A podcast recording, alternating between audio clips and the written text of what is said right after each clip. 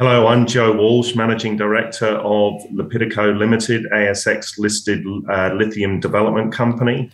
Uh, we're in the process of uh, the, um, transitioning our phase one project from the definitive feasibility study stage into, opera- into uh, development and then operations for first production in 2024. We don't just produce lithium. Uh, our proprietary process technologies allow us to produce a range of other byproducts as well. So I'm thrilled today to be uh, talking with you about the project, but also what we're seeing in some of our um, uh, observations from within the lithium industry. Joe, good to good to have you back. You're just the man I want to speak to. The lithium market is going a little bit crazy at the moment. Prices are going through the roof. Um, we're hearing all sorts of things about supply chain. What can you tell us? So we, we've seen this market evolving very rapidly. Um, and uh, I think a lot of uh, uh, your clients are aware that la- late last year we entered into an offtake arrangement for our lithium chemical from the phase one project with one of the leading um, trading companies, Traxys. And as a result of that, we're, we're uh, having all sorts of conversations within the industry with groups that we already were engaged with, but also groups that we hadn't previously engaged with, or with groups that we're renewing conversations with. And we're really seeing now interest um, pushing down from getting supply from the major incumbent producers into the new producers, into the developers. And I think that there was a prevailing view amongst lithium consumers until probably uh, middle of last year, late last year, that the industry would be able to uh, increase output and satisfy demand, particularly for electric vehicle uses. What we're seeing now is that there's real concern that some major projects may not go ahead, like we have seen obviously recently uh, Rio Tinto's project Jadar in Serbia have its license revoked. Now, that project was meant to produce 58,000 tons a year of lithium chemical into the market from one of the world's leading uh, resources companies. It's gone. And so I think that in part has been a catalyst for this resurgent interest in what we're seeing. And literally as every week goes by, we're getting more and more unsolicited interest in our product. Let's let's talk about that because I mean, Serbia. Um, I mean, that, that's, that's a huge project to be taken out of the market in in one casual casual sweep, but also. Um, the big, the bigger players, the Albemarle's of this world, you're, into, you're suggesting that they can't turn the volume up, turn the dial up in terms of production either. So we, we, why can't they do that? Because I remember speaking JP Morgan um, banker about three years ago and said, lithium is uninvestable. And I'll tell you why. Is because you just need two of the big producers in South America to just turn the volume up on their production and the market is awash with this stuff. How wrong was he? I, I think that that maybe at that point in time, uh, that it might have been right. But where this in market is going to, it's it's it's very difficult to see that being the case. Um, you know, I think a lot of commentators are now looking at this market um, demand being around a million tons a year of chemical by 2025. It was only a few years ago that that was the projected number for 2030. It's now been brought forward to 2025. With with what we're seeing, we're seeing demand could way exceed that by 2025. Um, and the reality is, I don't think that the lithium industry is going to be able to supply it. So, you know, the, the market, you would talk about volume, the market requires um, a certain amount of volume by 25. I think that that volume is increasing dramatically. Um, with adoption, particularly of electric vehicles, just accelerating away. And the industry is not going to be able to supply it. Plus, we're now getting obstacles coming in from permitting of projects, securing of equipment, or finalizing feasibility studies for projects.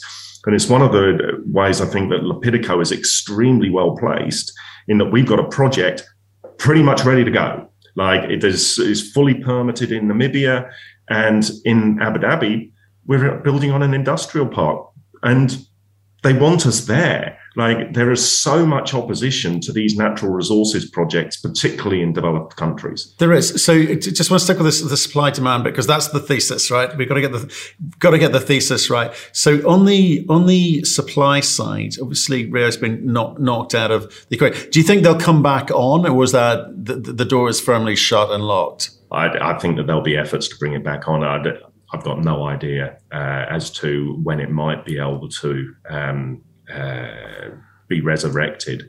But we're seeing this all over the place, Matt, that um, there is real opposition to natural resources projects, mining projects in developed countries. No one wants these things in their backyard.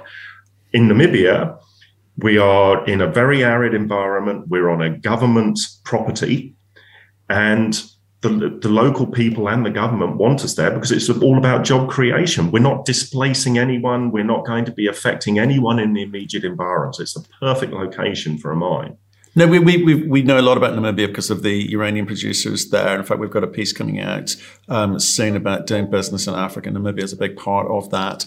Um, but just coming back to the South American players because we've interviewed a lot of uh, lithium companies over the past two and a half, three years, and they've been struggling to get financing for pilot plants, let alone commercial operating plants. Are we saying that the market has changed so dramatically in the last couple of years that that will no longer be an, uh, uh, an object, a, a, a, you know bump along the road to get over. You think there's going to be more money looking at lithium based on what you're seeing happening with pricing at the moment? Yeah, absolutely. So I think what we're going to have to see here in the lithium market. You mentioned price a little earlier, and obviously prices are up at record highs and probably going to be pushing higher.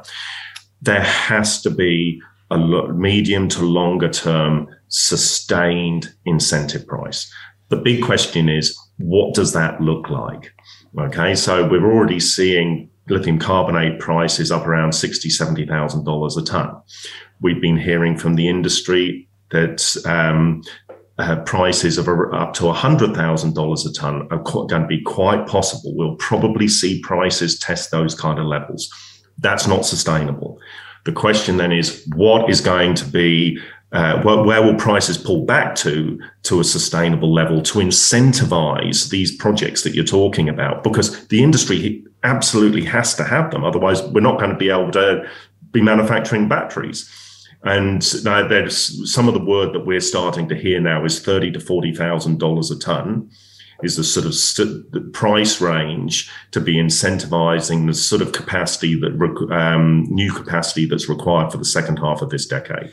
It, will it'll find its own level depending on what what the supply, supply side looks like, and and a few of the other sort of broaden this out a bit. Um, a few of the other things that are going on in the marketplace are around, you know, people's understanding of the different types of lithium products in terms of, you know, carbonates through to, you know, hydroxides, etc. And, you know, what the pricing will do, what the pricing does, and the incentive price will become what it needs to become depending on the supply. Mm. But there's also the technology component to this which is some companies just don't have the necessary uh, skills in house and they're reliant on either consultants coming in or bringing in what we're seeing a lot of is Chinese partners to solve or crack the code, as it were.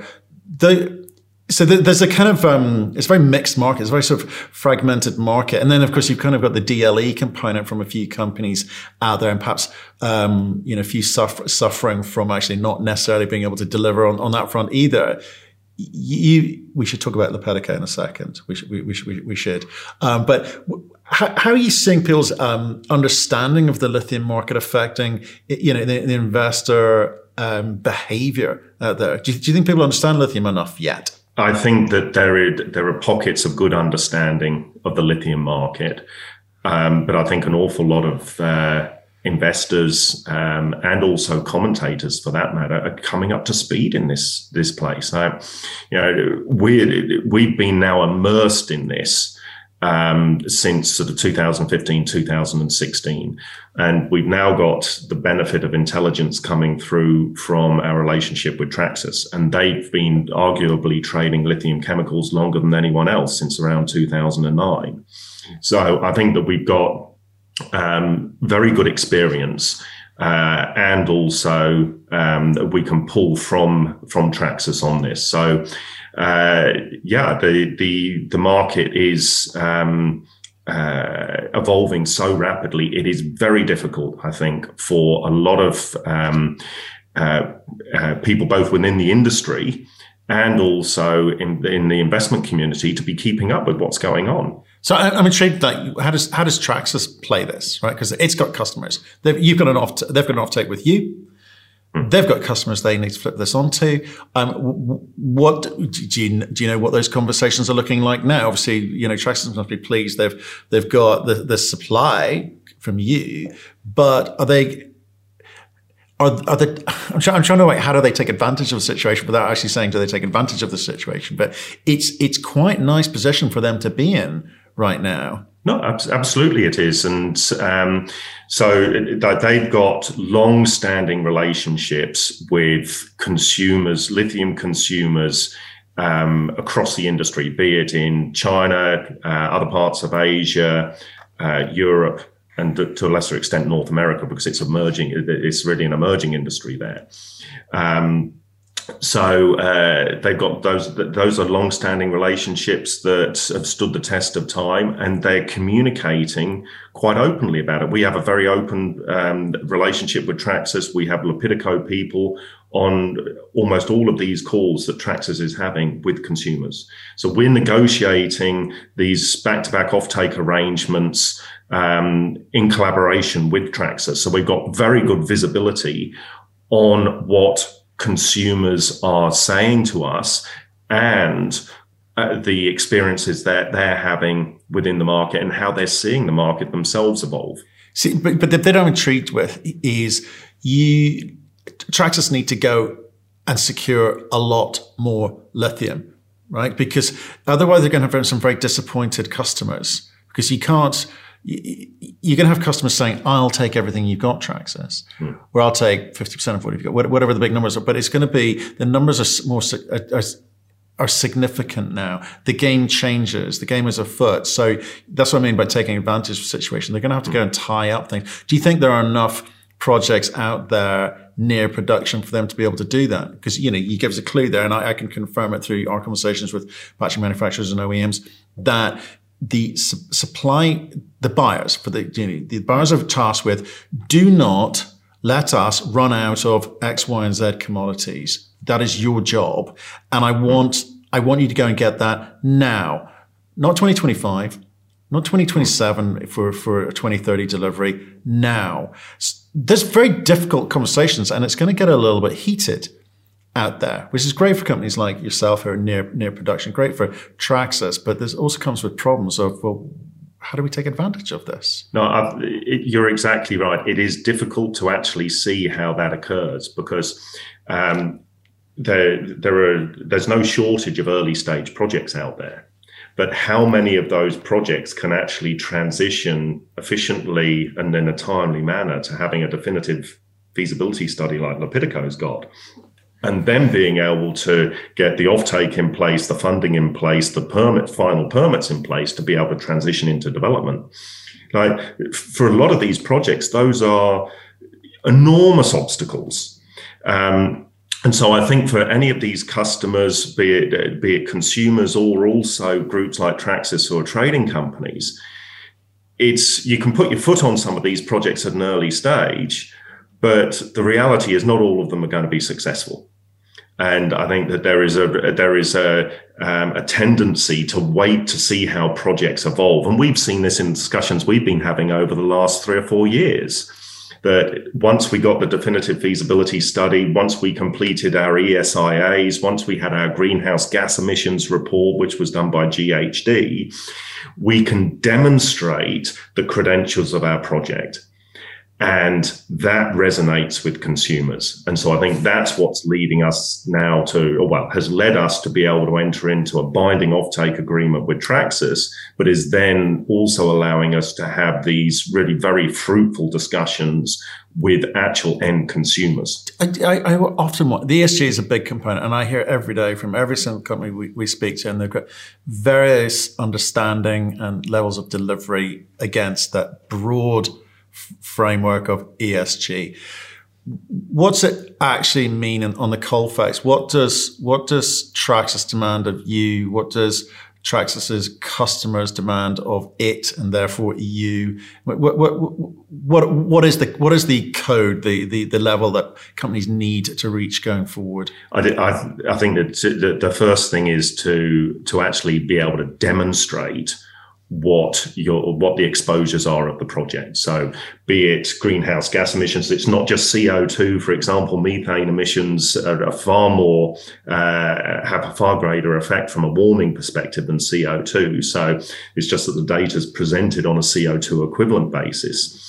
Okay, but so doing a, having the detailed assessment of uh, greenhouse gas emissions for a project water usage, land usage. Like those are probably the three big items that the that lithium projects really need to uh, be able to demonstrate what the impacts are. And um, and then if there if there are emissions, and there always will be, how what can be done to progressively um, reduce them. So, for example, uh, for our phase one project, which is a vertically integrated project, mine concentration through to a chemical conversion to produce fine chemicals. So, for that vertically integrated package, um, our CO2 equivalent emissions, so total greenhouse gas emissions, scope one and two, so that's at the operating sites plus all of the power that we use and its associated emissions we're about 25% lower emissions than a typical vertically integrated spodumene business. We know where our emissions are, though. Like our largest single source of emissions is in the natural gas that we use to produce process heat. So this is in a boiler, like we're, we're, we're heating water up to 160 degrees to produce steam. It's not a high temperature, but that's 60% of our total greenhouse gas emissions. The boiler that we're looking at putting in in the chemical plant in Abu Dhabi is going to be hydrogen enabled. So once we can secure a, a, feed of hydrogen from that, and what color hydrogen that is, I can't tell you right now, but it could be any one of the colors of the rainbow, pretty much. But we're but obviously going to be ideally looking at green hydrogen. That could take out CO2 emissions for the integrated project down to three tons of CO2 equivalent per ton of lithium carbonate equivalent produced per year, or uh, pr- pr- produced as a ratio. That would be best in industry. Now, that's scope one and two emissions. Scope three emissions, we can't estimate until we come into production because we need to know where we're getting exactly where we're getting all of our reagents from, where the products are going to. We can't determine all of that at this point in time. GHD, who did our greenhouse gas emissions report, though, opined that because of our byproducts, we should be we should score extremely well on, on um, scope three emissions. So I think it's only once you've got a definitive feasibility study that you can actually coherently be evaluating what your scope one two emissions are. When you're at scoping study, it's very easy to kind of, with all due respect, wave your arms around and say zero zero carbon, but in reality, I actually struggle to see how virtually any projects are ever going to be zero carbon unless you're actually uh, taking uh, uh, committing to credits. Yeah, nice cheap and easy way out of well, not cheap. And I say cheap, but an easy way out of it. But I mean, they're, well, here's a question for you, Jay: Is are we sort of marching towards a bifurcated market in terms of pricing in that case? Because if the if the supply side is not quite up to it, the demand is overwhelming there's going to be a very meaningful discussion at, at, at multiple boards around the, around the world where say, well, do you know what? If they're that desperate and in need of what we've got, why add the cost at our end? Right? Why, why bother going through this? Because some are going to be more capable than others, right? Uh, unless they're buying, forced to buy credits. But then you're kind of just, you, you, you pass, you, you're just passing the money around the table, right? That's right. And I think it's a little different to that. Whether, whether the bar market does become bifurcated or not, I'm not sure. Like, I, I think that we're going to see a market with such strong demand globally that pretty much any lithium units that can be produced, whether they're clean lithium units or dirty lithium units, are going to get consumed. The bigger question is where are they going to get consumed? Well, the reality is that given the stringent requirements, particularly in Europe and also emerging in the US, then obviously that's where the clean units are going to be demanded. And there might be a premium for those. Um, the dirtier units may well be going to other parts of the world that are less um, uh, stringent when it comes to considering the the, the, um, the upstream CO two impacts. Um, so I think I think that the lithium units will get you consumed, um, and you, you, might be right that they might become somewhat bifurcated from a price perspective. But it's it's going to probably mean that uh, the the pricing pressure is largely going to be in the Western countries. Yeah, but it comes back to your comment earlier, not in my backyard, please. Yes. Right. And, you know, and we're seeing this in coal. We've got an Australian uh, billionaire um, working with a, with a, with a fund saying, oh, we're, we're going to take our X energy company and we're going to remove the coal. no, you're not. You're going to just place it to somewhere else. It, that, that, that's what's going to happen. And it, and I just think it's, it's, it's interesting, this kind of, at the moment, lack of joined up thinking. Um, but I totally wholeheartedly agree with you. The mining industry needs to kind of clean its act up. More companies doing what you're doing in terms of really looking at how you identify and how you um, remediate, not necessarily remediate, how, how you um, fix those problem areas and be able to tell a proper green story.